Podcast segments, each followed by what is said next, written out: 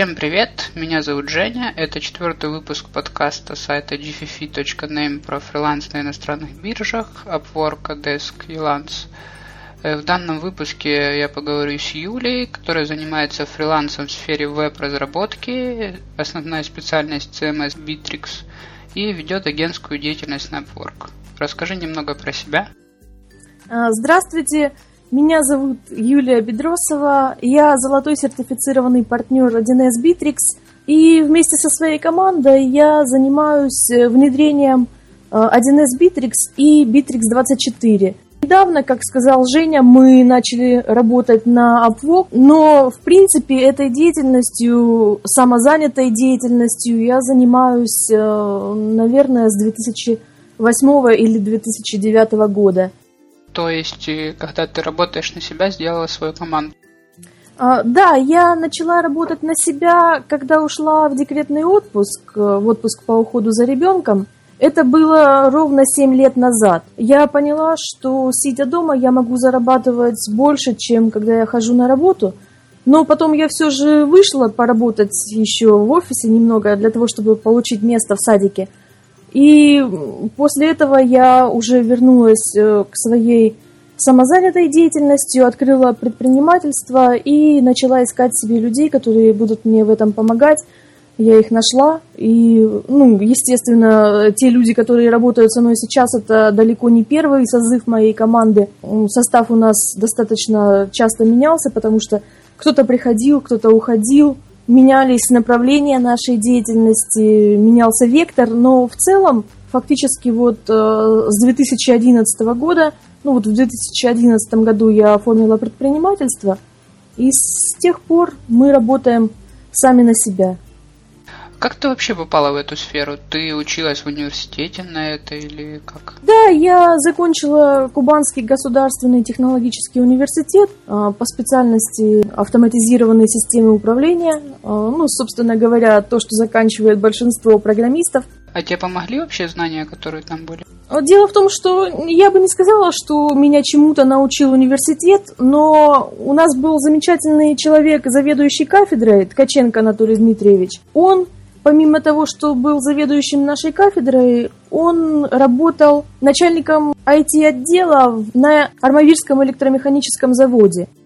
И ты пошла работать туда, да? Да, вот после второго курса он пригласил меня постажироваться к себе в свой отдел. Тогда там был большой отдел разработки, 15 человек. Мне очень нравилось там работать. Э, в общем, там я набрала свой вот этот основной опыт базовый, который потом мне пригождался всегда и везде. И в том числе, что самое главное, там я приобрела опыт э, коммуникации, общения с людьми, хотя Сейчас вот некоторые говорят, что когда ты пишешь в резюме, что ты там э, легко коммуницируешь с людьми, это как бы слишком глупо, и все так пишут. Ну да, шаблон. Но на самом деле это шаблон шаблоном, но навык этой коммуникации это самое основное. И когда ты начинаешь потом работать на себя, это самое главное, что тебе пригождается.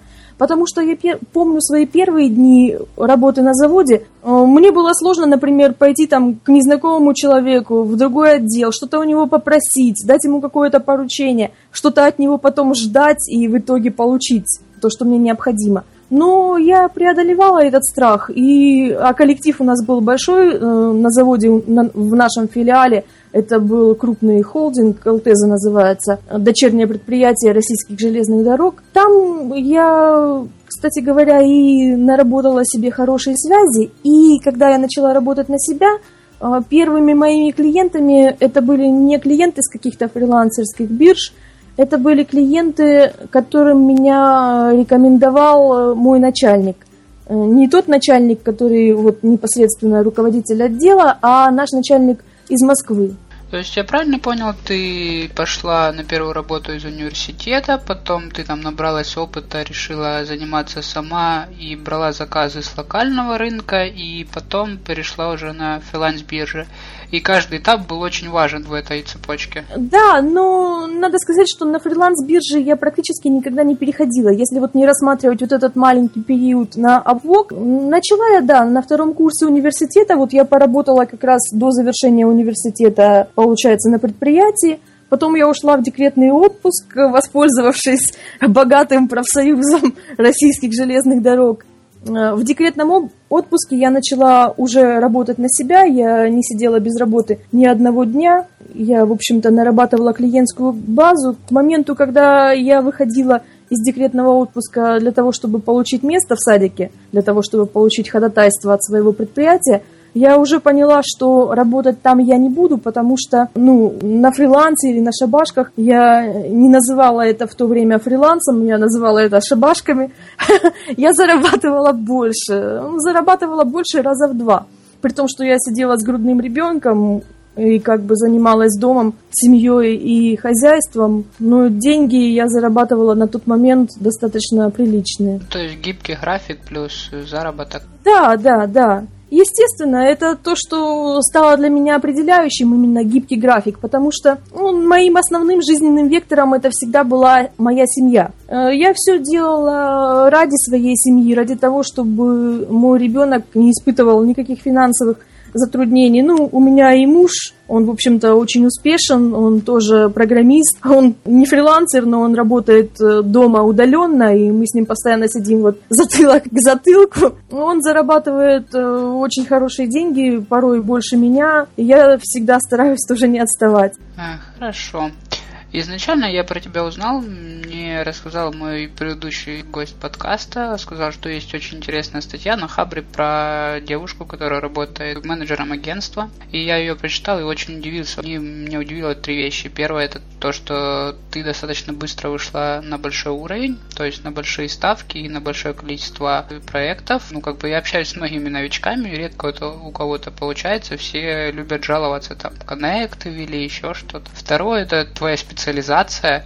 Я, честно, был очень удивлен, что есть проекты по Bittrex не на локальном рынке, а на международном, что но еще кому-то надо помимо русских и украинских заказчиков. И в-третьих, это то, что ты работаешь как менеджер агентства, это такой уникальный опыт. На самом деле я в Рунете не встречал информации про людей, которые этим занимаются, и вообще никто не делится об этом опытом. Давай поговорим немного про твою сферу, Bittrex, почему она, и что помимо нее ты делаешь еще.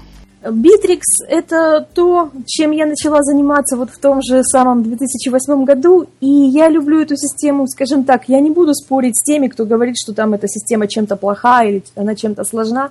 Для меня эта система была каким-то божественным откровением. Это та система, которая позволила мне почувствовать, что я твердо стою на ногах, что я могу быть уверена в доходе своего завтрашнего дня. Что это вообще такое? Система управления контентом, и это дочернее предприятие 1С, насколько я знаю, у них замечательная партнерская программа. И изначально меня привлекла именно она. Э, в партнерской программе там есть различные ступени. Сначала ты становишься бизнес-партнером, потом ты становишься сертифицированным партнером, и самая верхняя ступень это золотой сертифицированный партнер. Вот с 2013 года я золотой сертифицированный партнер, и, собственно говоря, это определяет мою ставку. Дело в том, что э, даже если я там новичок на Upwork, я начала там работать недавно, но мой статус золотого сертифицированного партнера, он говорит о многом. И я поставила для своего первого заказа как бы ту ставку, по которой я минимально работаю со своими российскими клиентами. У меня есть клиенты, которые ко мне пришли на поддержку еще, наверное, года три назад, и мы с ними начали работать, скажем, по 1500 рублей в месяц, э, за час, за час, да, не в месяц. И я эту ставку им не повышала, поэтому я подумала, что, значит, там где-то с 30 долларов это минимальная планка, за которую я могу работать. А с новыми клиентами, которые ко мне приходят сейчас, российскими, я работаю по 2500 в час. И, соответственно, ну, на Апоке это соответствует моему рейту в 45 долларов. Ну, я не, не стремлюсь, что там чтобы это было все копейка в копейку, но этот э, рейд я не считаю высоким. Может быть, тут еще дело в психологическом моменте. Для меня это низкий рейд. Высокий рейд для меня это 100 долларов в час. Ну, не то чтобы высокий, это тот рейд, к которому я стремлюсь, я уверена, что он у меня будет. Ну, на Upwork программистов с рейтом 100 долларов в час я встречал и даже общался, и они действительно зарабатывают. Но, допустим, сфера другая какая-нибудь, QA, никогда не выйдет на 100 долларов. Ну, мне так кажется. А, а мне кажется наоборот, потому что Bittrex это э, именно вот, если говорить о CRM Bittrex, которая популярна за, за рубежом, система управления проектами Bittrex 24 и CRM-система, специалисты в этой области более востребованы, чем просто веб-разработчики, потому что веб-разработка, она умирает. Я согласна с этим популярным мнением. А вот э, управление проектами, системы учета продаж, они будут только развиваться, и востребованность этой системы будет еще расти. Ну, я согласен с тобой, потому что у тебя очень хорошо, что ты не просто там какой-то веб-разработчик, у тебя есть твоя ниша, и ты в ней специалист, и именно такие люди зарабатывают огромные деньги. А кто твои основные клиенты? То есть это какие-то большие компании? Э, да, в основном мой клиент это крупная компания, больше ста человек э, сотрудников, и те, кто, кто уже прошел какой-то этап своего вот этого начального младенческого развития, и которые сейчас уже пытаются автоматизировать свои бизнес-процессы внутри предприятия. Вот э, такие команды становятся э, моими клиентами. Разные стартапы, естественно, ко мне не обращаются, потому что и лицензия на саму систему Bittrex 24 в коробке, она достаточно дорога, там, если перевести на доллары, это около трех тысяч, то есть она ну, не по карману тем, кто вот только сегодня начинает свой бизнес. Соответственно, и внедрение этой системы, ну, оно достаточно недешево. Но, исходя из моего текущего, скажем так, почасового рейта, у меня, скажем, вот на Upwork недавно случилась такая интересная история. Ко мне обратился клиент ну, из Англии. И мы сделали для него проект по почасовке, внедрили Bittrex 24, и суммарно там получилось всего 1200 долларов потому что работали честно, ничего не накручивали, вот сколько получилось, столько и получилось. И я опубликовала этот кейс э, в Фейсбуке, и мне написал один человек, э, директор московской студии, что, оказывается, к ним приходил этот клиент, и они ему оценили этот кейс в 10 тысяч долларов. Офигеть. И для меня это было такой небольшой оплеухой, таким вот небольшим плевком в меня, что мне показали, Юля, ты сделала этот проект почти в 10 раз дешевле, чем следовало. Но я не стремлюсь, конечно, угнаться за их рейтами, потому что те, у кого есть офис в Москве, э, там разговаривать не о чем. Понятное дело, что у них э, есть вот этот антураж, который позволяет им брать за проекты гораздо больше. Но я считаю, что я должна выйти, ну, где-то хотя бы на 3-4 тысячи долларов за одно внедрение. Ну, а сейчас я пока только нарабатываю репутацию. Я думаю, что если бы ко мне обратился российский заказчик, э, с которым бы мы не фиксировали часы, и то есть я не была бы уверена в фактической оплате всех часов, Скорее всего, ему бы и сразу была названа цена в районе 3000 долларов. Понятно. А для меня стало удивительно, что Bittrex популярен за рубежом. Разве нет каких-то аналогов, которые популярны на международной сфере? Я так понял, Bittrex это такой типа стандарт э, в СНГ, а за рубежом нет других аналогов. И ты пробовала с ними разбираться, может там больше рейты? Хотела, Хотела как-то раз, я хотела попробовать Microsoft Dynamics э, CRM, но потом подумала, пока я там с ней буду разбираться или что-нибудь в этом духе, а здесь у нас заказы пруд, на самом деле. Мне каждый день приходит э, одно-два приглашения на интервью, и сейчас мне приходится от них отказываться, потому что моя команда, она мала. Отлично. И самое интересное, что этих вот проектов, их не появляется в общей ленте. Я так понимаю, что люди заходят, создают проект, приглашают каких-то э, фрилансеров, которые хотят пригласить, и если они отказываются, эти заказчики все равно не публикуют этот проект в общей ленте, они начинают, видно, искать э, по другим каналам, ну, через список партнеров Bittrex примеру. Поэтому вот, когда заходишь на Upwork, когда я первый раз регистрировалась на Upwork в первый день, сначала я посмотрела на количество этих проектов по Bittrex и подумала, что на самом деле там ничего не светит. И на самом деле те, кто знал, что я в этот день регистрируюсь, они даже посмеивались, говорили, ну ты будешь номер один разработчиком Bittrex на Upwork. Тогда это был еще Odesk. Ну и эти, в общем-то, слова, они видно, упали там Богу в душу. Я действительно номер один по Bittrex на Upwork.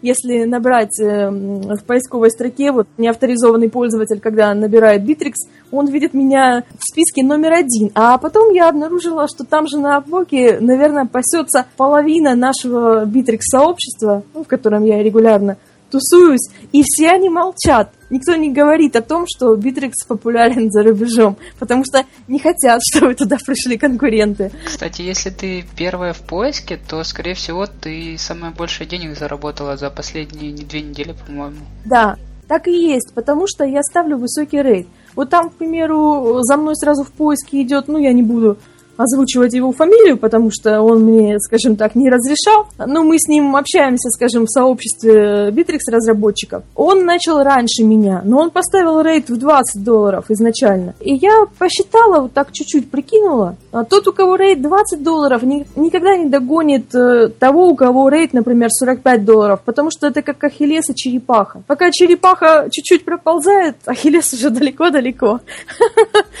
А где можно научиться, чтобы попасть в твою сферу? Это нужно пойти, наверное, на какую-то компанию, там получать реальный опыт.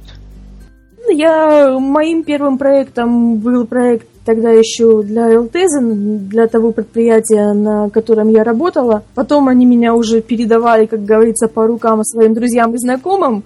Поэтому опыт вот этот я приобретала сразу достаточно на крупных предприятиях. Свое первое внедрение Bittrex 24, тогда он назывался по-другому – он назывался тогда корпоративный портал, Битрикс его переименовали впоследствии. Мое первое внедрение корпоративного портала было в негосударственном пенсионном фонде РЕСО. Это была очень крупная организация, но она и сейчас есть, хотя она сейчас реорганизована в другой пенсионный фонд. Там моя работа заключалась в том, чтобы наладить взаимодействие абсолютно всех пенсионных агентов, которые работали э, в фонде, через вот этот их корпоративный портал. И это было очень сложно, потому что и колоссальная загрузка была у меня, и техподдержка требовалась такая, чтобы я там отвечала и ночью, и днем. И я этого темпа в какой-то момент не выдержала. Я могла на тот момент заниматься только их проектом, и я почувствовала, что я уже не развиваюсь.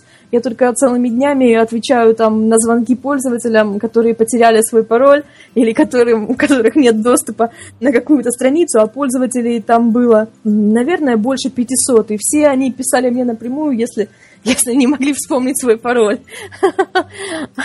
я, я их оставила, и как бы с тех пор я долгое время не внедряла корпоративный портал, потому что осталось какой-то привкус какого-то такого отвращения. Я думала, что это... Деньги ж платили? Деньги платили хорошие. Ну, дело в том, что потом долгое время мне платили хорошие деньги немного за другую деятельность, за внедрение именно CMS Bittrex. Я занималась интернет-магазинами. Но вот сейчас рынок именно разработки интернет-магазинов, он, во-первых, стал падать, а во-вторых, он стал, начал, ну, как бы укрупняться. Сейчас сложно гнаться за какими-то конкурентами, где в штате работает, в штате компании работает там, например, 50 человек или 100. И я со своими там четырьмя с половинами людьми, и я не могу гнаться за ними вот в той нише. Я это отчетливо себе в этом отдаю отчет, и я не пытаюсь, потому что это, в общем-то, ну, понятное дело, что лягушка, которая там бьется в этом горшке с молоком, она когда-то собьет там масло. Но я не хочу так биться. Мне нужны более легкие деньги, потому что ну, как я уже говорила, э, для меня вот э, сама эта реализация как специалиста, она, конечно, важна, но для меня оценка реализации специалиста, она, в общем-то, должна выражаться в чем-то материальном.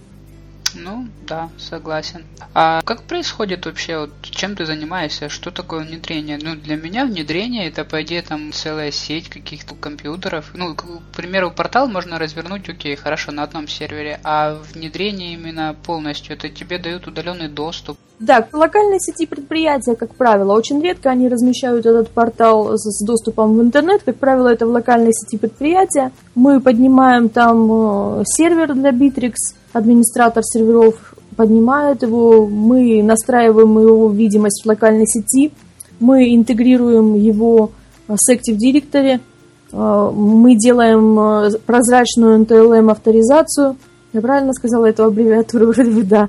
Windows авторизацию, я скажу, чтобы не ошибиться. Э, и, собственно говоря, после этого мы обучаем пользователей работать в Bittrex24. Сначала мы обучаем IT-отдел. Ну, так, обучаем, так скажем, это буквально несколько консультаций. эта система, она достаточно проста для входа.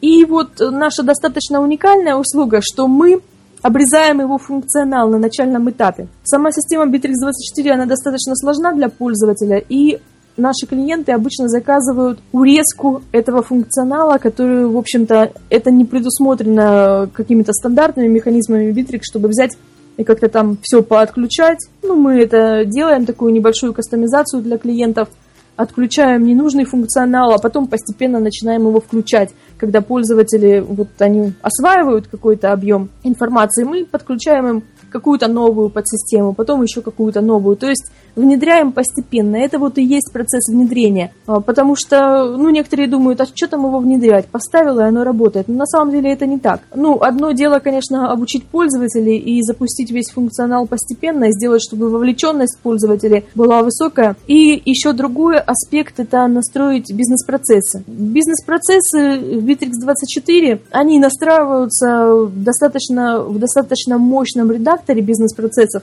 который, в общем-то, уникален, и я думаю, что именно это позволяет Bittrex24 быть конкурентной э, именно на западном рынке. То, что бизнес-процессы, документооборот любой компании можно там настроить фактически там в 10 щелчков. То есть любой документооборот, там э, от подачи какого-то счета до какого-нибудь там сложного утверждения бизнес-проекта. Вот, к примеру, у меня был кейс, когда мы автоматизировали бизнес-процессы одной достаточно крупной дизайн-студии, им нужно было, чтобы клиент вот прислал им какое-то техническое задание, чтобы об этом сразу поступало оповещение тому человеку, который будет ответственен за этого клиента.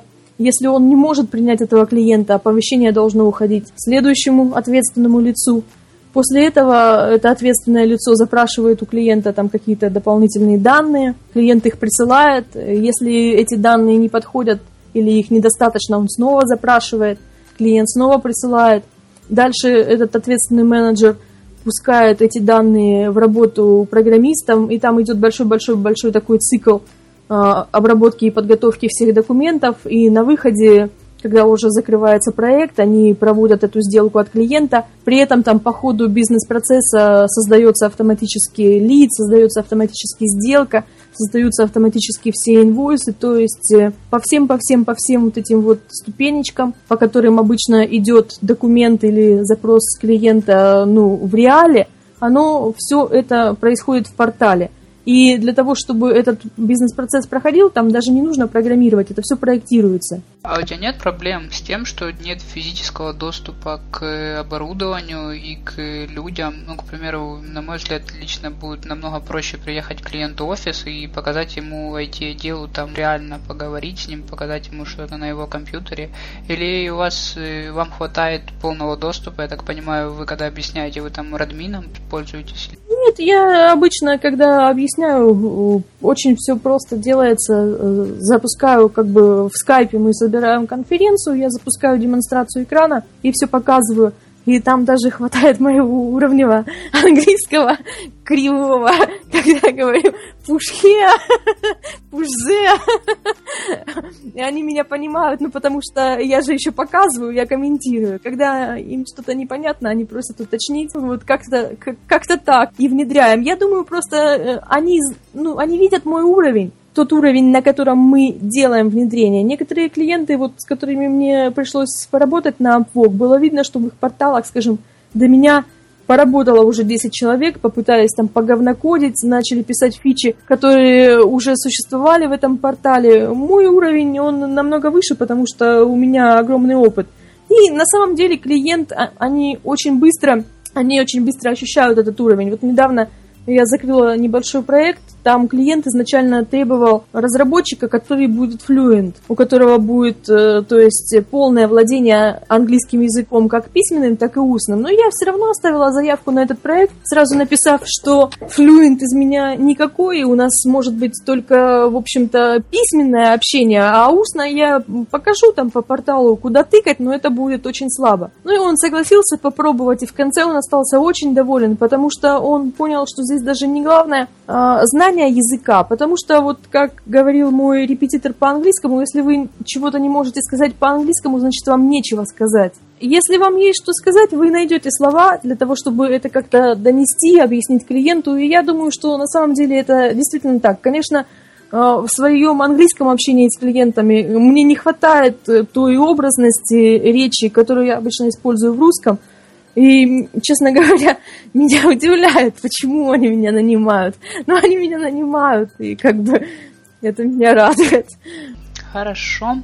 Пойдем дальше. Почему ты стала работать на Upwork? Почему ты не пошла на русские биржи? На русских биржи я в этом не вижу смысла. Там никогда бы никто не потянул мой рейд. И еще другой момент. На русских биржах тусуются обычно посредники. Ну вот я там тусуюсь как заказчик, к примеру. Ну, а, соответственно, какой, какие рейты может дать посредник? Ну, он не может дать очень больших рейтов. Ну, вот я своему ведущему разработчику, своему ведущему программисту, который со мной работает сколько? Уже третий год, наверное. Ну, у него вот получается в месяц, ну, около тысячи долларов. Так это он со мной уже сколько работает. Ну, не, ну понятно, что субконтракт это всегда меньше. Да, субконтракт это всегда субконтракт. А реально вообще на русских биржах найти себе исполнителя? Ну, допустим, у тебя там завал, да? Да, реально. Но нужно выбирать из топа. Вот некоторые мне говорят, что топ ничего не значит, на самом деле топ значит все. Потому что если ты экономишь, если ты выбираешь там фрилансера, ну, который там три дня на бирже, ну, там тоже нужно смотреть. Если это студент, если он только начинает, среди студентов тоже попадаются кадры, но это как выбирать одно зернышко там из какого-то амбара. Я в свое время, ну, у нас же здесь вот ВУЗ выпускает постоянно армавирский филиал кубанского государственного, который, собственно, я заканчивала. И у меня там сохранились хорошие отношения с сотрудниками кафедры. Я периодически прошу их там прислать мне студентов попробовать как бы для наших, для наших здесь мест, для Армавира, там те зарплаты, которые я предлагаю, скажем так, ну, они выше зарплаты инженера. А у нас, в принципе, так стабильно работать в городе можно только инженером. У нас здесь около 50 промышленных предприятий, и, в общем-то, все, кто стабильно работают, они работают на заводах. Ну, как я в свое время так работала. И, в общем-то, студенты охотно идут, и не только студенты, и взрослые специалисты охотно приходят. Они сначала думают, что мне эти деньги, ну, сыпятся с неба, потому что сначала у них создается такое впечатление, ну, что внедряю какую-то готовую систему, там, программирования, там, в общем-то, мало – но когда они начинают вникать, им начинает наоборот казаться, что, этот, что порог входа там какой-то неподъемный. Они начинают уходить, они начинают... Э, ну, они, вернее, скажем так, им не хватает упорства посмотреть на это хотя бы неделю, и они уходят. Ну вот бывают э, кадры, конечно, которые меня очень радуют. Вот, например, по-моему, два года назад был у меня такой разработчик, Михаил его звали, фамилию уже забыла, Клименко Михаил. И мы с ним разработали тиражное решение для Marketplace Bittrex. Причем он не захотел на тот момент работать за процент, он попросил фиксированную оплату, там какие-то копейки за разработку этого модуля.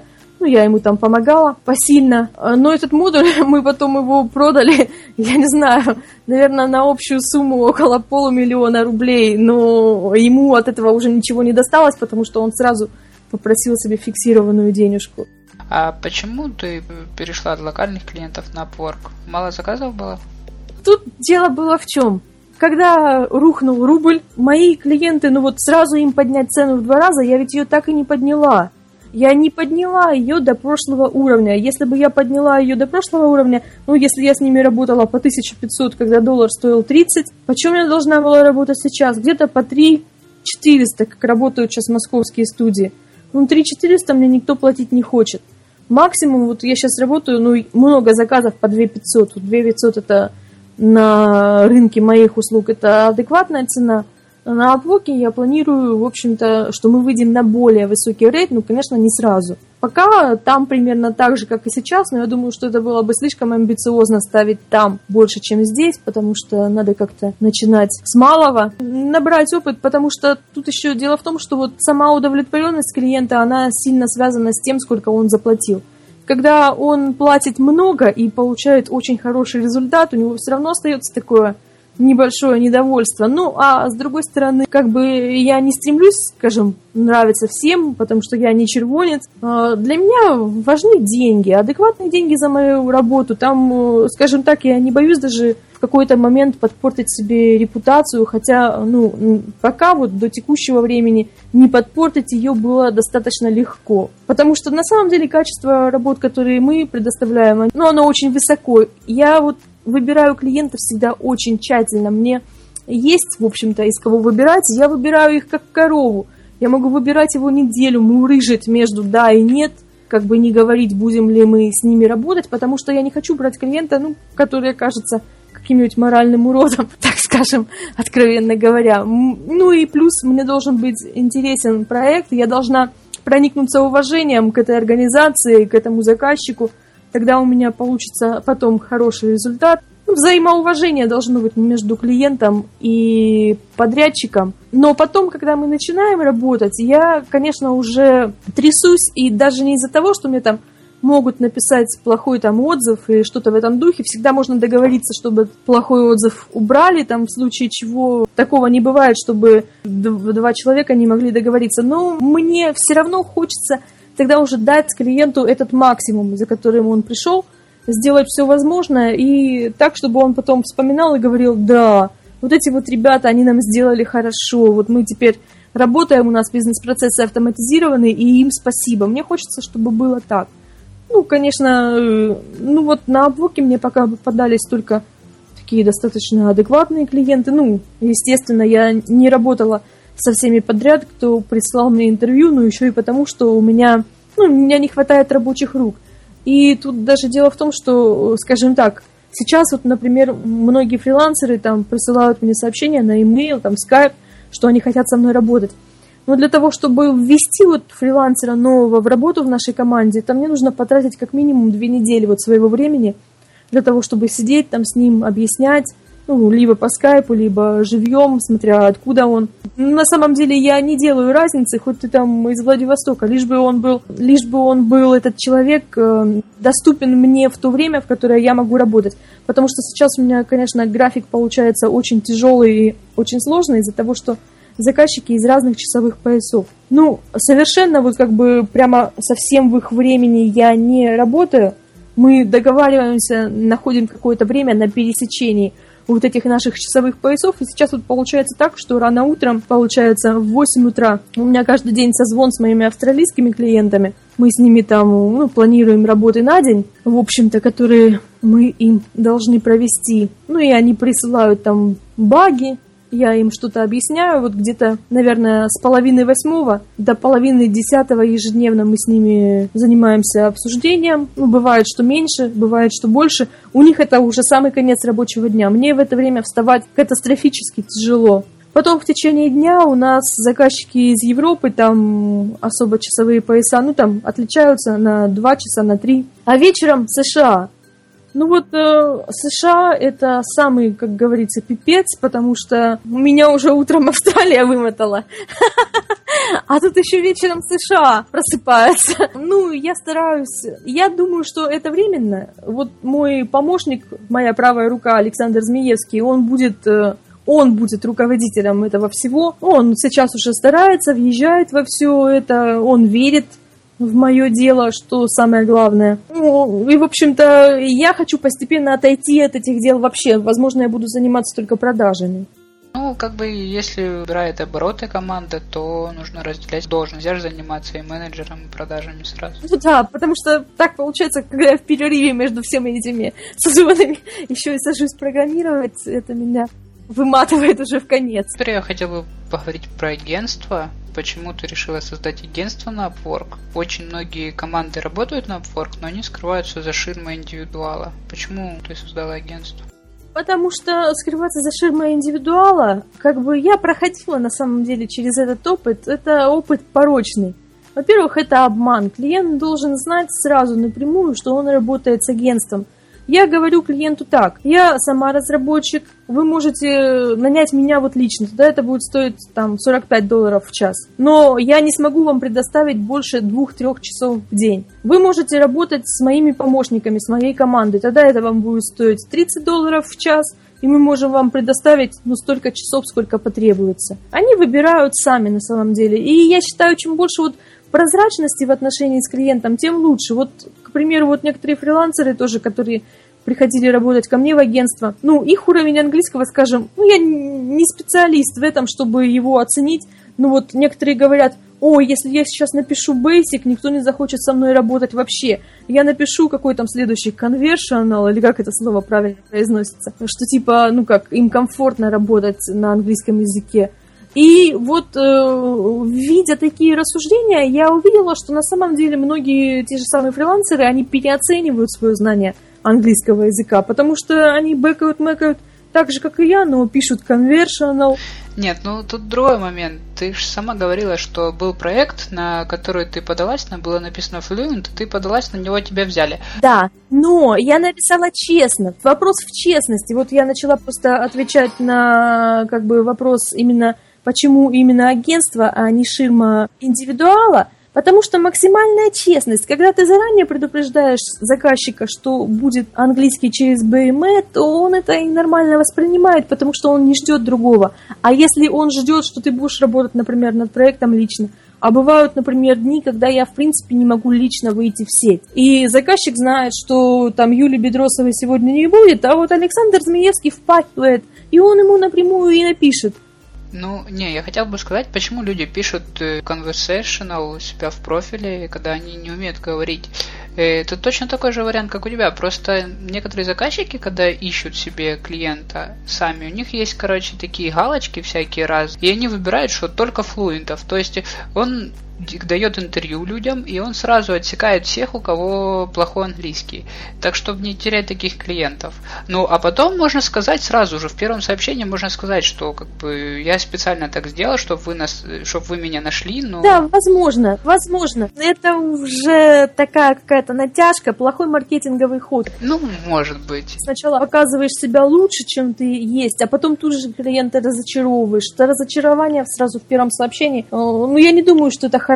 Э, у меня как бы есть опыт в продажах. Как бы веб-студия, веб-агентство – это не единственный мой бизнес, э, не единственный проект и стартап, который я начинала. Как бы я постоянно, до кризиса я постоянно влазила в разные другие отрасли, куда-то вкладывалась. Ну, это, правда, не принесло мне большого успеха, но чего-чего, а вот опыта продавать я поднабралась. Если я захочу, я продам даже говно на палочке, но должен быть единственный момент, я должна сама верить, что это волшебная палочка и что это волшебный эликсир жизни. То есть э, я должна продавать честно. То есть если я никогда маркетингом не завышаю качество своего товара, я просто говорю о его хороших сторонах, и я готова сразу и прямо сказать о его недостатках, потому что когда человек уже знает о них, а потом есть вероятность, что он получит больше, чем он рассчитывал. Когда человек получает больше, чем, чем то, на что он рассчитывал, он всегда остается доволен. А вот если он получает даже на грамм, на чуть-чуть меньше, чем то, на что он рассчитывал, он остается страшно разочарован. Это клиент, который потом не будет работать с этим подрядчиком никогда. Ну, не, хорошо, это же для тебя работает, у тебя заказы есть, у тебя их много, тебе таким вообще не нужно да. заниматься. Тебе работать, тебе не надо. А ты не встречала такое? Я вот очень часто, когда просматриваю ленту, очень многие клиенты пишут, э, типа, только для индивидуалов, не, не агентство, пожалуйста. Как ты думаешь, это не сильно ли сужает твой круг возможных заказов? Может быть, и сужает, но мне все равно, как я уже отметила, сейчас заказов больше, чем я могу обслужить. И я не думаю, что эта ситуация когда-нибудь поменяется, потому что, не знаю, вот чем бы я ни занималась э, по жизни, там, веб-разработка, не веб-разработка, меня постоянно задают этот вопрос, как ты борешься с, этим, с этими конкурентами, которые там, может быть, у них ниже цена, лучше услуги. На самом деле клиент все равно, он ведь э, в итоге покупает не цену и не услуги, он покупает конкретного человека. Они вот, э, ну как бы, один раз пообщавшись со мной, клиенты принимают решение либо работать со мной всегда, либо не работать со мной никогда. Ну да, понятное дело, если я там выставлю не те галочки, палочки в профиле, возможно, я ограничиваю количество тех клиентов, которые, в принципе, со мной пообщаются. Но если они со мной не пообщаются, ну это на самом деле их проблема и никак не моя. Это они теряют, я не теряю ничего, потому что ко мне придут другие клиенты. И их поток достаточен для того, чтобы они выбрали меня, я выбрала их. Ну, отлично, когда такая ситуация. А как происходит вообще процесс создания агентства, набор туда людей? Просто пару страниц заполнила на опорке и можно работать? А по факту, да. Единственная тут сложность это вот с тем, чтобы найти себе первого контрактора. Ну, когда я рассказала об этой своей идее, вот работать на Upwork, э, ну, тем людям, с которыми мы работаем в офлайне, вот, людям из моего города, ну, которые составляют мой основной костяк, они мне сказали, Юр, да зачем нам это надо? Ну, русские клиенты есть, ну, пускай там мы не выходим на этот трейд в 50 долларов, но мы нормально зарабатываем а там нам придется еще общаться на английском языке. Выйти из зоны комфорта. Я говорю, ребят, ну, надо же видеть перспективу. И был такой еще один интересный момент, как я смогла их убедить. Ну вот, э, как ты уже отмечал, многие люди, кто создали агентство на Upwork, они сидят там потихоньку себе работают и никогда этим не делятся. Вот такой человек живет жил раньше напротив моих родителей, мой сосед э, по улице, как бы по, по моей старой улице из нашего дремучего Армавира у него, у его агентства наработка на Upwork уже 6 тысяч часов. Он сделал, ну я суммарно так прикинула его доход, около 4 миллионов оборота с этого Upwork. Ну это, конечно, не какой-то заоблачный оборот. Неплохо. В принципе, как на русских клиентов, ну у меня было не меньше до кризиса. Но смысл в том, что он же за 5 лет, там, что он там работает, он ни разу не заикнулся об этом. Никогда и нигде. Ну и когда я случайно нашла его профиль на Upwork, поискав для интереса фрилансеров там и агентства из своего города. И я решила позвонить ему, ну а так как мы с ним учились, вместе мы были одноклассниками в школе. Мир тесен. У нас с ним были достаточно хорошие отношения. Я позвонила ему и спросила, как он организует свою работу и как он делает свой бизнес, э, его бизнес-схему, сколько он платит своим контракторам, э, сколько получается в итоге прибыль, как вообще это происходит. И он, в общем-то, ну, как бы не стесняясь, и, возможно, ему польстило то, что я ему позвонила, потому что он тоже знает обо мне, что я там как бы не по помойкам ошиваюсь. Он мне все достаточно по-честному организовал, какой процент он оставляет себе, какой процент он платит своим сотрудникам, как он их искал. Ну, как он их искал, я на самом деле уже знала, потому что я знала, что у него веб-студия, что ну, я периодически видела его вакансии э, там на форумах наших, на местных. И периодически люди, которые приходили устраиваться ко мне, они говорили, что они до этого там пробовались к нему.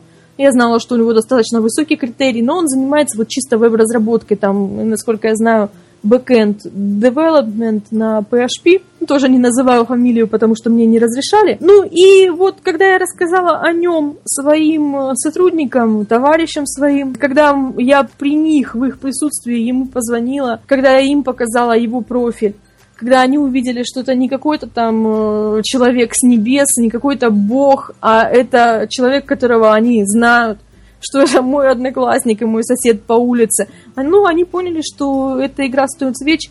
Тут очень сложно, конечно, людей заставить поверить в то, что эта овчинка вообще стоит выделки. А сколько такие зарабатывают менеджеры агентства на своих контракторах?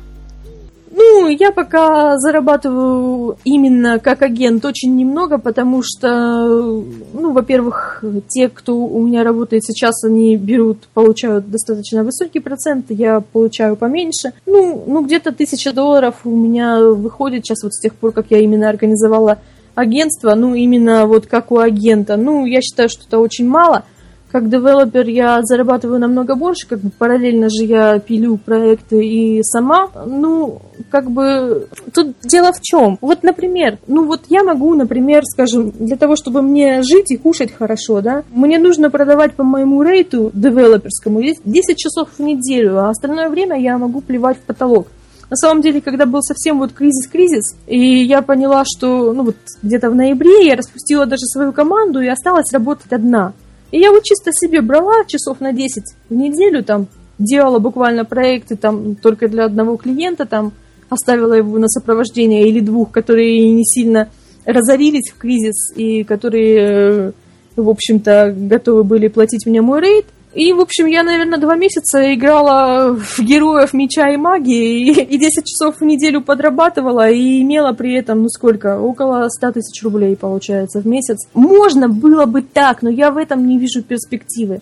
Я в этом не вижу перспективы, это деградация. Потому что, вот я объясню, почему я в этом не вижу перспективы. Да, я, скажем, могу нарастить мой рейд, ну, скажем, до 100 долларов в час, это реально. К примеру, Работать, скажем, девелопером больше там 10-20 часов в неделю, но я уже однозначно не хочу, потому что, э, ну, э, то время, когда я готова была работать там по 16 часов в сутки именно программировать, оно уже давно ушло. Все-таки я этим занимаюсь 11 год суммарно, и это уже какой-то приличный бэкграунд. Это уже надоело. Дело в том, что меня зажигает только какая-то новая задача. Если я какую-то задачу уже решила, и другой клиент хочет то же самое решение, я часто публикую кейсы в своем блоге, то я стараюсь всеми силами научить сделать эту задачу кого-то другого, и чтобы он сделал, а я получила агентский процент. Вот какой процент твой? Ну, мой агентский процент это 60% я беру себе, 40% я даю девелоперу, но это если я участвую в проекте, там, руковожу им. Если я не участвую в проекте и не руковожу им, а только как бы продаю клиента, ну что бывает реже, тогда я беру себе 40%, контрактору даю 60%. Это во всех агентствах на примерно такой рейд? А, во всех агентствах на Upwork обычно агентство себе берет 80%, Нифига себе. а контракторам дает 20%. А очень крутые и старые агентства себе берут 90%, а контракторам дают 10%. Ну, поэтому у меня, в общем-то, очень честный рейд. Я объясню тут еще один момент. Ну, как бы я же работала по разным бизнес-схемам. У меня много друзей, у которых, которые директора разных веб-студий, веб-агентств разных там всяких, мы постоянно там вместе что-нибудь обсуждаем, тусуемся в основном в виртуальности. И я узнавала, сколько вот, например, платят сейлу за проект, тому, кто его продал. Вот если человек просто вот привел в компанию контакт клиента, и компания заключила с ним договор, сейл получает 30% сразу. После этого есть еще тот, кто project менеджер тот, кто общается с клиентами, тот, кто отвечает на звонки, там, который успокаивает клиента, когда ему плохо и все такое. Он тоже получает еще 30%. 30 и 30 равно 60. Ну, там, правда, вторые 30% они уже за, за минусом первых. Но, в принципе, это та схема, по которой все и работают. И когда вот некоторые там фрилансеры говорят, о, типа, а что мне так будет мало? Я говорю, ну пойди поработай в какую-нибудь студию. Больше 10% обычно до разработчика никогда не доходит. Ну, да, люди не понимают, что общаться с клиентом это иногда даже больше времени, чем работать. Да. Так, а чем ты занимаешься? То есть ты ищешь э, новые проекты для агентства, ты общаешься с клиентом иногда, иногда не общаешься. Ну, чаще с клиентом общаюсь именно я, потому что э, как бы мои вот разработчики, в принципе, они уже, ну, клиенты, у них, у клиентов есть их контакт, но э, в принципе, я прошу клиентов никогда не писать разработчикам, кроме каких-то экстренных катастроф, когда там рушится мир, потому что разработчик должен разрабатывать.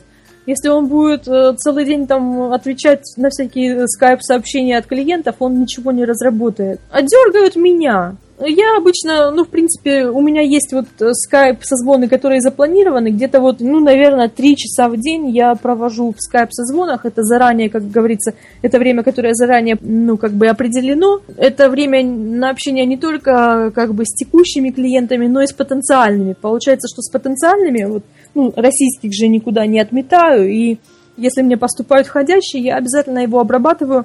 Эта обработка обычно заключается в том, что мы с клиентом созваниваемся, и где-то в течение часа мы обсуждаем его проект, и там дальше я говорю ему, ну, какое-то свое мнение, какую-то свою там предварительную оценку этого проекта, если он меня заинтересовал, или говорю, что мы друг другу там не подходим, если он меня не заинтересовал. Ну и все остальное время мне пишут в скайп, и иногда звонят по телефону, что тоже, как говорится, очень тяжко. И когда мне пишут в скайп, я подрываюсь и отвечаю на это сообщение, как бы где бы я ни была.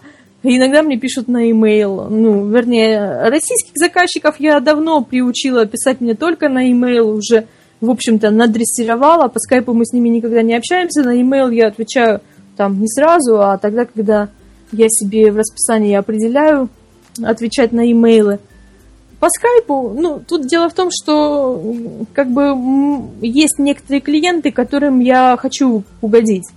Им я разрешаю писать себе в скайп, просто потому что, ну, как вот я недавно читала книгу одну, забыла автора, книга называлась «Метод тыквы» по маркетингу. Ну, она не то чтобы по маркетингу, наверное, по маркетингу в управлении собственным бизнесом. И там вот автор высказал такую интересную мысль, что всегда нужно выделять своих VIP-клиентов и VIP-клиентам давать VIP-обслуживание. Если ты будешь пытаться обслужить всех клиентов как VIP, этого все равно не получится.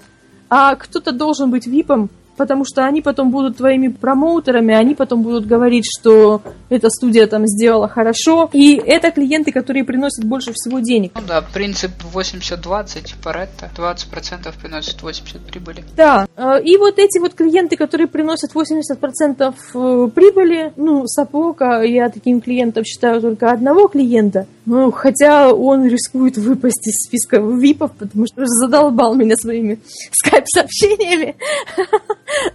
честно говоря. Ну да, это участь фрилансера быть онлайн 24 на 7. Вот. А остальные клиенты, они мне пишут на e-mail, я им назначаю скайп-созвон в удобное для меня время, и потом мы с ними созваниваемся. После скайп-созвона, если это российский клиент, я пишу ему техническое задание, смету, акт, ну, договор мы заключаем еще, когда работаем в самый первый раз. Ну, а если это Upwork клиент, то я все равно ему пишу техническое задание. Ух, по крайней мере, он его утверждает, так скажем, устно своим согласием, если он не ставит на нем печать. Потому что, ну вот сейчас мой помощник э, Змеевский, он хочет, чтобы мы открыли ЛЦ, там у него там есть человек, который этим умеет заниматься, чтобы мы могли там осуществлять без проблем внешнеэкономическую деятельность. Ну, если он это сделает, это будет хорошо. Если не сделает, то будем пока продолжать работать так же, как мы работаем сейчас – просто через биржу или просто без биржи. Ну, как-то так.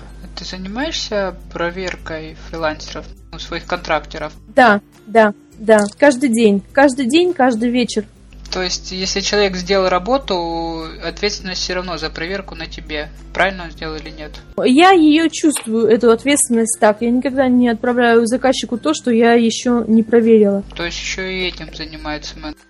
Естественно, а, ну потому что можно делать без этого, но это будет халтура. Халтуру очень быстро распознают. Так не бывает. Вот все вот эти вот э, посредники, ну, я на своем веку тоже много повидала. Те, которые не могут вникнуть в суть проекта и понять, о чем он. Ну вот, собственно говоря, со Змеевским, когда мы только начали вместе работать, это было, наверное, года три назад, у нас с ним была такая интересная ситуация – один проект целиком разработал он вот от и до. Ну, а, скажем, после того, как мы внедрили и закрыли его актом, я опубликовала об этом проекте очень подробную статью, там, с примерами кода и со всякой вот прочей технической ерундой, полностью описала, как его как он работает, и при этом я его не спрашивала об этом, в общем-то. И когда он прочитал эту статью, он там был в шоке и под столом. Он говорит, Юль, как ты все это поняла? Ты же вообще ничего не делала на этом проекте.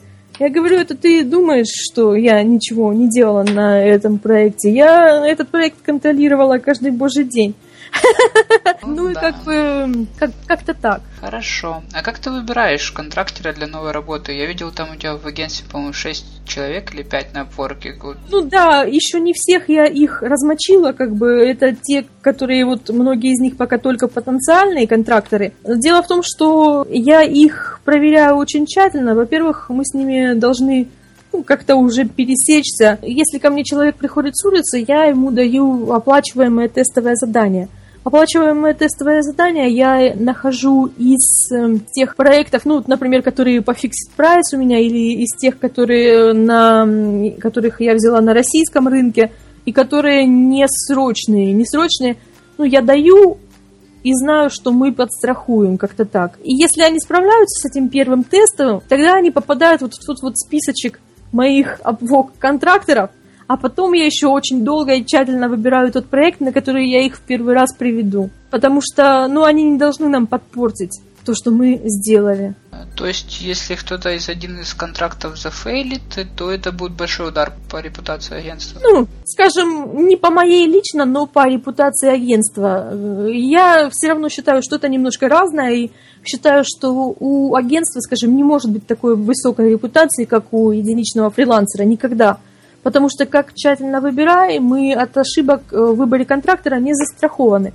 Но у меня, скажем, уже был такой опыт вот э, с российскими заказчиками, но так как я никогда не скрывала, что у меня команда, что я когда-то отдаю субподряды. Вот, например, у меня была один раз такая ситуация. Заказчик отдал мне бюджет проекта, ну, энную сумму денег, поручил мне нанять людей, скажем, не в мою команду, а в его команду – распределить этот бюджет и потом руководить этим проектом. И я тщательно отбирала исполнителей, он мне поручил нанять их на фрилансе.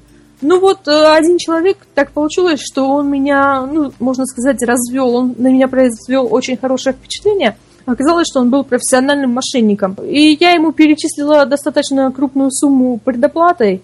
Он не только там не сделал работ, он там кого-то перенанял, а тот тому кому-то, кого он перенанял, он не заплатил ничего из этой суммы. И тот в итоге завалил нам сайт, и мы не знали, кто это. И не оставили ни одного из бэкапов. Ну, я потом этого человека нашла, и бэкапы нашла. И бэкапы были и у того человека, то есть я провела расследование. Ну, то есть э, я просто написала заказчику и объяснила ему ситуацию та, так, как она была. Говорю, да, вот ошиблась я с выбором этого человека. Вот он нас так подвел, так нас подставил. Я сейчас приложу все усилия для того, чтобы эту нашу ошибку, мою недоработку исправить. И завтра у вас уже будет работать по этому проекту другой человек, когда мы все это восстановим. Ну и это никак не сказалось на моих отношениях с клиентом, просто никак. Наоборот, он стал даже больше меня уважать, потому что он увидел, что когда случается какая-то критическая ситуация, я могу ее исправить. Круто. Так, дальше, э, как происходит оплата денег? Я так понимаю, что Upwork сам распределяет э, проценты между тобой? Нет, нет, нет. Там все деньги валятся мне, а я потом сначала вывожу их на PayPal с агентства, потом я вывожу их на свой расчетный счет ИП, я откладываю сразу сумму на налоги, мы ее вычитаем, и потом вот все, что у нас осталось в рублях, то мы делим по нашему проценту, да. А нельзя настроить так, чтобы в опорке падало? Нет, нет, нет, там именно сразу так сделано, что как бы ну, всю финансовую ответственность несет э, вот этот став-менеджер агентства, на его счет все падает, а он, его обязанность э, самостоятельно выплачивать контракторам. А, еще есть такой вопрос не по теме. Вот ты когда общаешься, допустим, сама работаешь не как менеджер, а как, как разработчик. Когда ты общаешься с клиентом, обсуждаешь какие-то детали, ты учитываешь это время в общей, ну, когда оплачивают или нет? Э, сейчас пока не учитываю. Объясню почему. Потому что из-за моего вот этого низкого уровня английского языка я не считаю возможным его учитывать, потому что если мы обсуждаем что-то часто, тогда, когда могли обсуждать 15 минут, по моей вине я не могу это выставлять в счет заказчику. Но когда мой уровень английского еще вырастет, это будет происходить, потому что российским заказчикам я выставляю в счета все наши скайп-созвоны. Ну, здесь в этом плане э, я утешаюсь чем?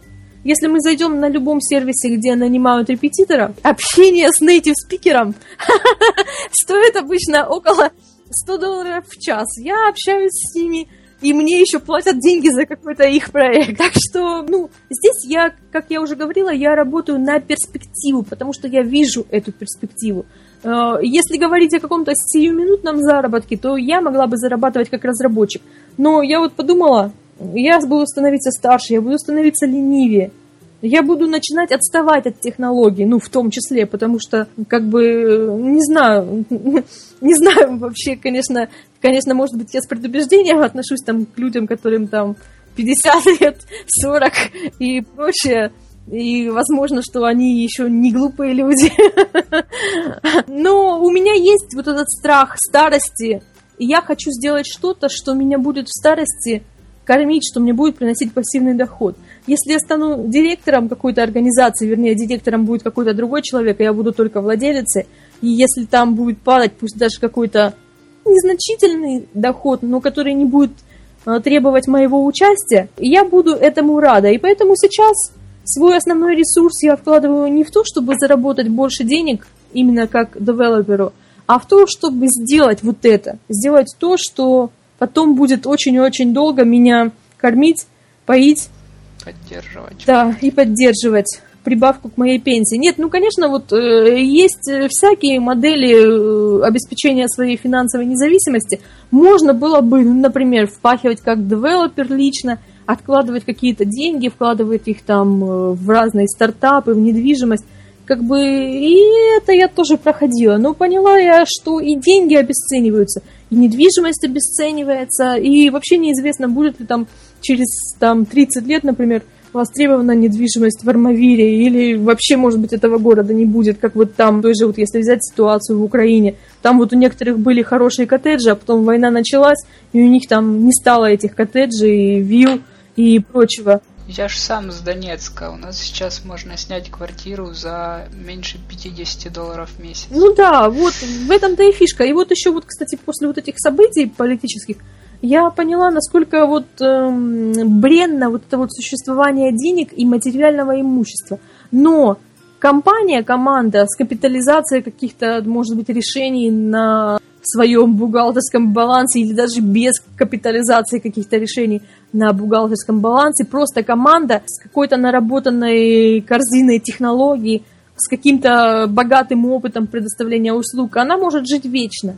У нее могут меняться менеджеры, у нее могут меняться ее составные части, но она может жить вечно.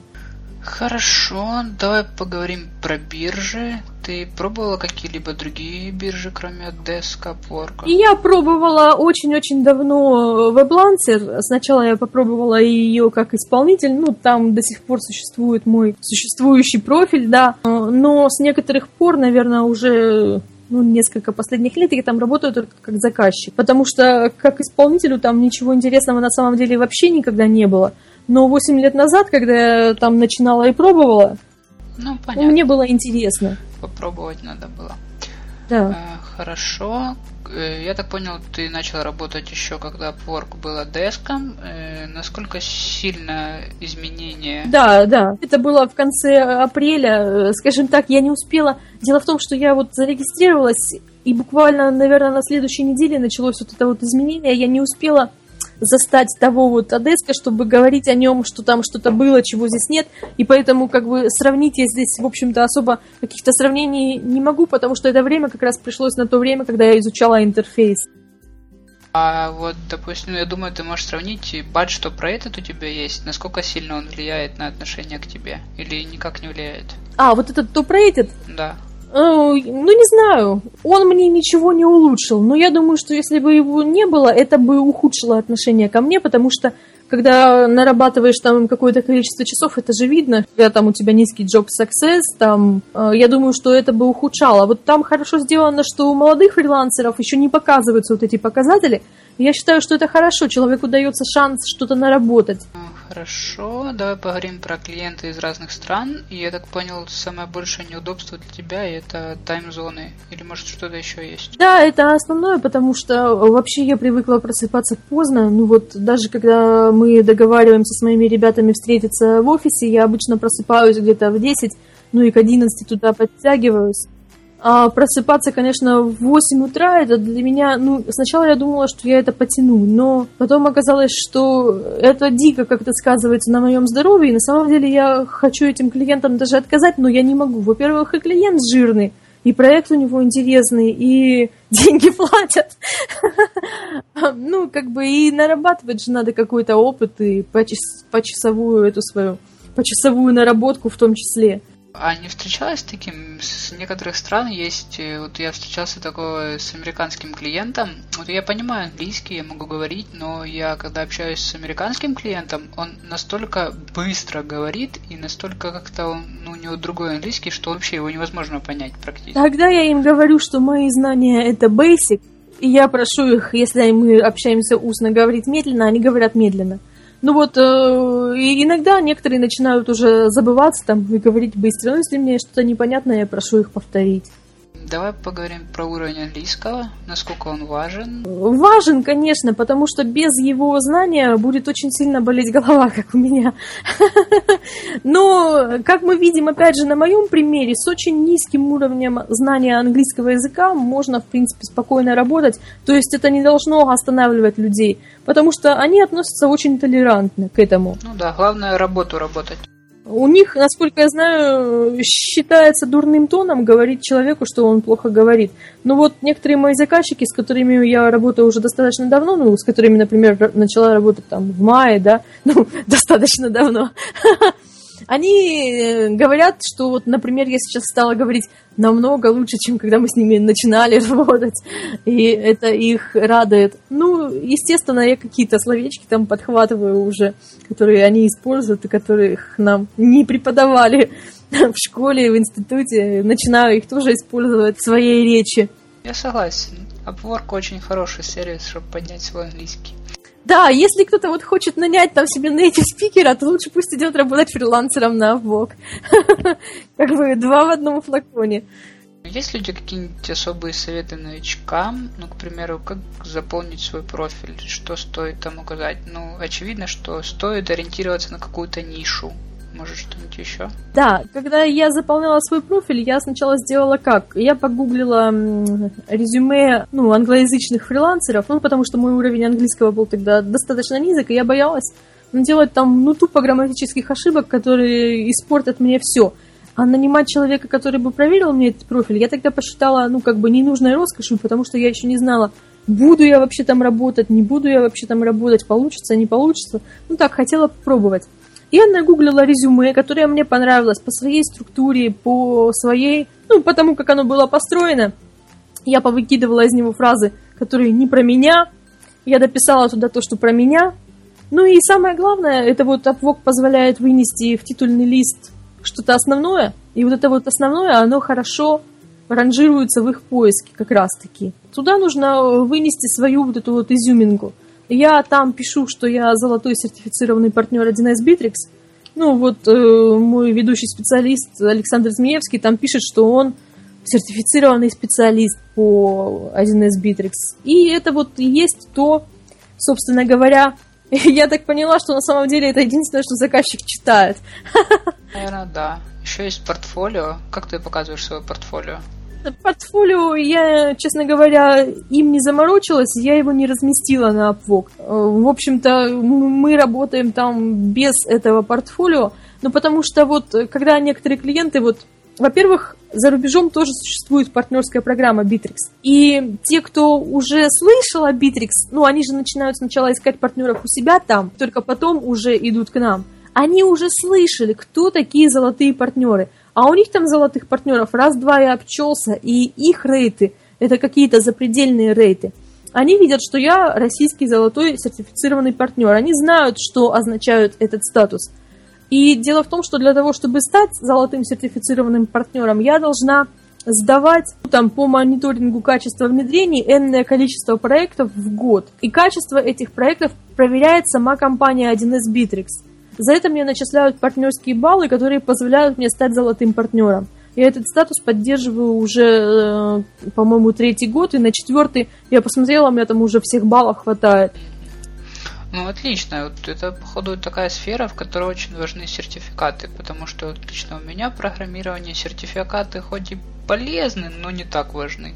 Когда сертификаты существуют, либо существует титул, ну, вот у меня, например, один друг, который тоже хотел начать работать на Upwork, он, э, как там, там Microsoft присваивает, MVP, MVP, по одной из майкрософтовских технологий. И я ему посоветовала вот именно написать, что он MVP по этой майкрософтовской технологии, и именно по ней искать заказы. Но он по ней не хочет, он хочет по другой отрасли, поэтому у него как бы не получается. Ну, потому что некоторые ориентированы, ну вот как я, только на финансовый профит. Мне на самом деле все равно. Если бы там на Воке было востребовано, я не знаю, даже не, не могу себе представить. Но именно корпорталом я снова начала заниматься, когда меня начали приглашать этим заняться на Upwork. Потому что до этого я больше как-то ориентировалась на э, интернет-магазины. Так, давай поговорим про доход доход, сколько можно зарабатывать? Ну, ты уже говорила, это 45 долларов у тебя сейчас рейд, как разработчик. Как разработчик, в принципе, реально зарабатывать 2000 долларов в месяц мне, например, для жизни больше не надо, поэтому я не стремлюсь там работать 8-часовой рабочий день. Ну, часов 20 в неделю, да? Э, часов 20 в неделю я тоже не хочу работать, я от этого отбрыкиваюсь. Ну вот последние два месяца я работала и по 20 часов в неделю и даже больше, и я там заработала какую-то приличную сумму. Я ее еще даже не пересчитывала, но я там уже много вложила в ремонт квартиры, которую недавно мы купили для нашей дочери. И у меня еще и много осталось. Ну так что заработать можно прилично, главное работать. И, в принципе, менеджером тоже можно работать, если вы умеете продавать, но... Э, менеджером можно работать, но здесь не стоит ждать сразу, во-первых, быстрых денег, сразу больших денег. И я думаю, что менеджером не сможет работать тот, кто не вышел из программистов или дизайнеров. Ну да, нужны знания, нужны знания той сферы. В этой области, потому что кота в мешке ты просто не перепродашь. По поводу легализации, то есть я так понял, что все деньги идут только на твой счет, и ты распределяешь? Да, на мой расчетный счет там уже э, изначально мы платим, ну, я плачу э, по упрощенке 6% с валового дохода, а потом уже, ну, тем людям, которые со мной в городе, я им плачу по белому, у них тоже открытый ИП. А, ну, там, если какую-то мелочевку заплатить фрилансеру, ну, я просто перевожу со своей карточки как физик. Там уже потому что какую-то мелочевку ее особо там по белому не проведешь. Ну, видимо, у вас легче. Вот ты говоришь, что вы только хотите регистрировать внешнеэкономическую деятельность, но в Украине, допустим, до последнего времени сейчас тоже законы новые вводят, получить деньги из-за границы на свой счет банковский достаточно сложно без каких-либо подтверждающих документов. У нас уже давно можно, уже, наверное, года три я специально себе подключала, в налоговую ходила и добавляла деятельность к своим видам деятельности, которые позволяют мне принимать электронные деньги. Ну, собственно говоря, получается, что мой доход, он не с какой-то внешнеэкономической деятельности, он с продажи Своих услуг. Э, электронных денег. Он с продажи электронных денег, потому что деньги мне присылает PayPal. Ага, интересная схема, блин. А откуда берутся? Дело в том, что в российском законодательстве до того, как, ну, я могу там что-то и наврать, конечно, сейчас, потому что я сама не юрист, но эта схема, которую мне объяснил мой налоговый консультант, она у нас считается легальной. У нас вот эти вот все электронные деньги, PayPal, Яндекс деньги, там WebMoney, они не считаются деньгами, они считаются фантиками. Откуда ты эти фантики взял? Всем по барабану. Они становятся деньгами в тот момент, когда ты их продаешь. Отлично вообще. Очень просто работать, видимо, в России. Ну, в принципе, нормально, да. Можешь ли ты порекомендовать какие-либо полезные ресурсы, сайты? Кстати, скажи название своего блога. А, его очень легко нагуглить по слову Бедросова, Бедросова blogspot.ru э, и Бедросова.ру. Э, в принципе, у меня и там, и там. Я сейчас начинала когда-то вести этот блог на блогспоте и как бы не бросаю его там, потому что там достаточно высокая посещаемость, а потом у меня появился стендалон сайт э, Бедросова.ру. Я стараюсь сейчас посты с того старого блога перерепостить туда и начать писать новые там, но пока у меня, к сожалению, не хватает времени для того, чтобы постоянно репостить. И в основном, конечно, все мои посты, они там на блогспоте и живут. По моей фамилии гуглятся. Ты пишешь по, про Bittrex, да? Э, да, в основном про Bittrex разработку, иногда про свои там разные замечательные начинания, которые у меня начинаются и заканчиваются, про свои стартапы, которые там параллельно запускаются. Ну, в общем, те, кто читают, говорят, что интересно. А какие-нибудь еще ресурсы про Bittrex или, может, по фрилансу или какие-нибудь тебе интересные, которые ты читаешь? Про Bittrex э, я лично предпочитаю сообщество Bittrex разработчиков. Ну, там, когда заходишь на сайт Bittrex официальный, там есть подраздел для разработчиков, и там вот тусуются все разработчики, там есть блоговый сервис, там есть э, форум, там всегда очень интересно, разные интересные холивары. Я туда хожу иногда просто похоливарить. Но на самом деле, если я появилась на форуме Битрикса, значит, я ищу заказ. А, как правило, пяти сообщений на форуме Битрикса хватает, чтобы получить новый заказ. Очень высокая конверсия. Хорошо. А другие ресурсы по фрилансу или вообще там по бизнесу, которые интересные тебе? Я вот еще люблю и читаю, ну как, что я читаю? Ну, Тостер я иногда читаю, Хабр, принципе, Мегамозг, наверное, то, что читают все. Кроме этого, что еще интересного я могу назвать? Интересный вот э, интернет-журнал э, про. Э, я, кстати, для него писала пару статей э, про электронную коммерцию. Ну и, в общем-то, на этом и все, потому что у меня на самом деле не хватает времени что-то читать. Конечно, иногда это бывает в минус моему развитию, я не успеваю чего-то там. Бывает даже вот по тому же Битриксу зайду как-нибудь в сообщество, и оказывается, что там уже кто-нибудь какую-нибудь фичу давно сделал, и все ее юзают, а я ее еще собиралась изобретать, потому что у меня вот этот цикл разработки, он достаточно большой. Некоторым клиентам мы делаем внедрение, скажем, полгода это нормальный срок, а бывает, что и дольше. И вот э, бывает так, что проектов набрался, и я уже не хожу никуда, не читаю, мы просто их пилим. А когда я начинаю снова вылазить, это значит, что я таки в свободном поиске. Вот. Э, ну и последняя тема. Ты уже, в принципе, рассказала про свой распорядок дня и как ты работаешь. Единственное, что вот мне интересно, как организовывается работа в вашей команде? То есть какие вы программы, технологии используете? Может, какую-то систему? Мы используем Bittrex 24. Это вообще шикарная система для управления проектом. Все свои задачи, вот, которые мне поступают от заказчика, я переношу, фиксирую в нашем портале – и делегирую, ну, сначала Александру Змеевскому, а потом либо я сама делегирую еще кому-то, либо он уже распределяет дальше, потому что он сейчас, в общем-то, готовится стать полностью вместо меня. Ну, я думаю, что это произойдет еще не совсем скоро, потому что без меня, как я смотрю, не получается пока. Ну, то есть вы полностью вот вы берете проект, вы его разбиваете на маленькие подзадачи и полностью все это заносите в свой портал? Да, для своих вот тех сотрудников, которые со мной работают постоянно, я так и делаю.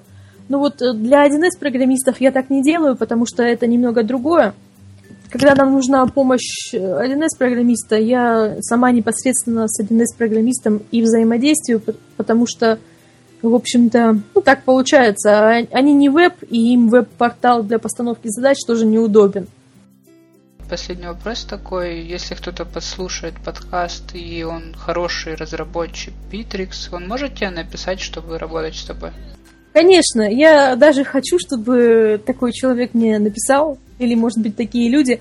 Но я не обещаю, что я сразу его загружу этими, как говорится, проектами, работой какой-то. Ему понадобится пройти там 10 проверок – Э, разных со всех сторон, и он должен будет нам всем понравиться. Ну, потому что, как бы, мы действительно, я считаю, что, во-первых, человек должен верить в нашу команду, что он заработает с нами. И он действительно заработает с нами, если он к нам придет. Но он должен этого хотеть. Так, чтобы как бы кто-то пришел, и ему сразу, опа, на тебе там деньги, на тебе там все, и на тебе легкие задачи, такого не будет.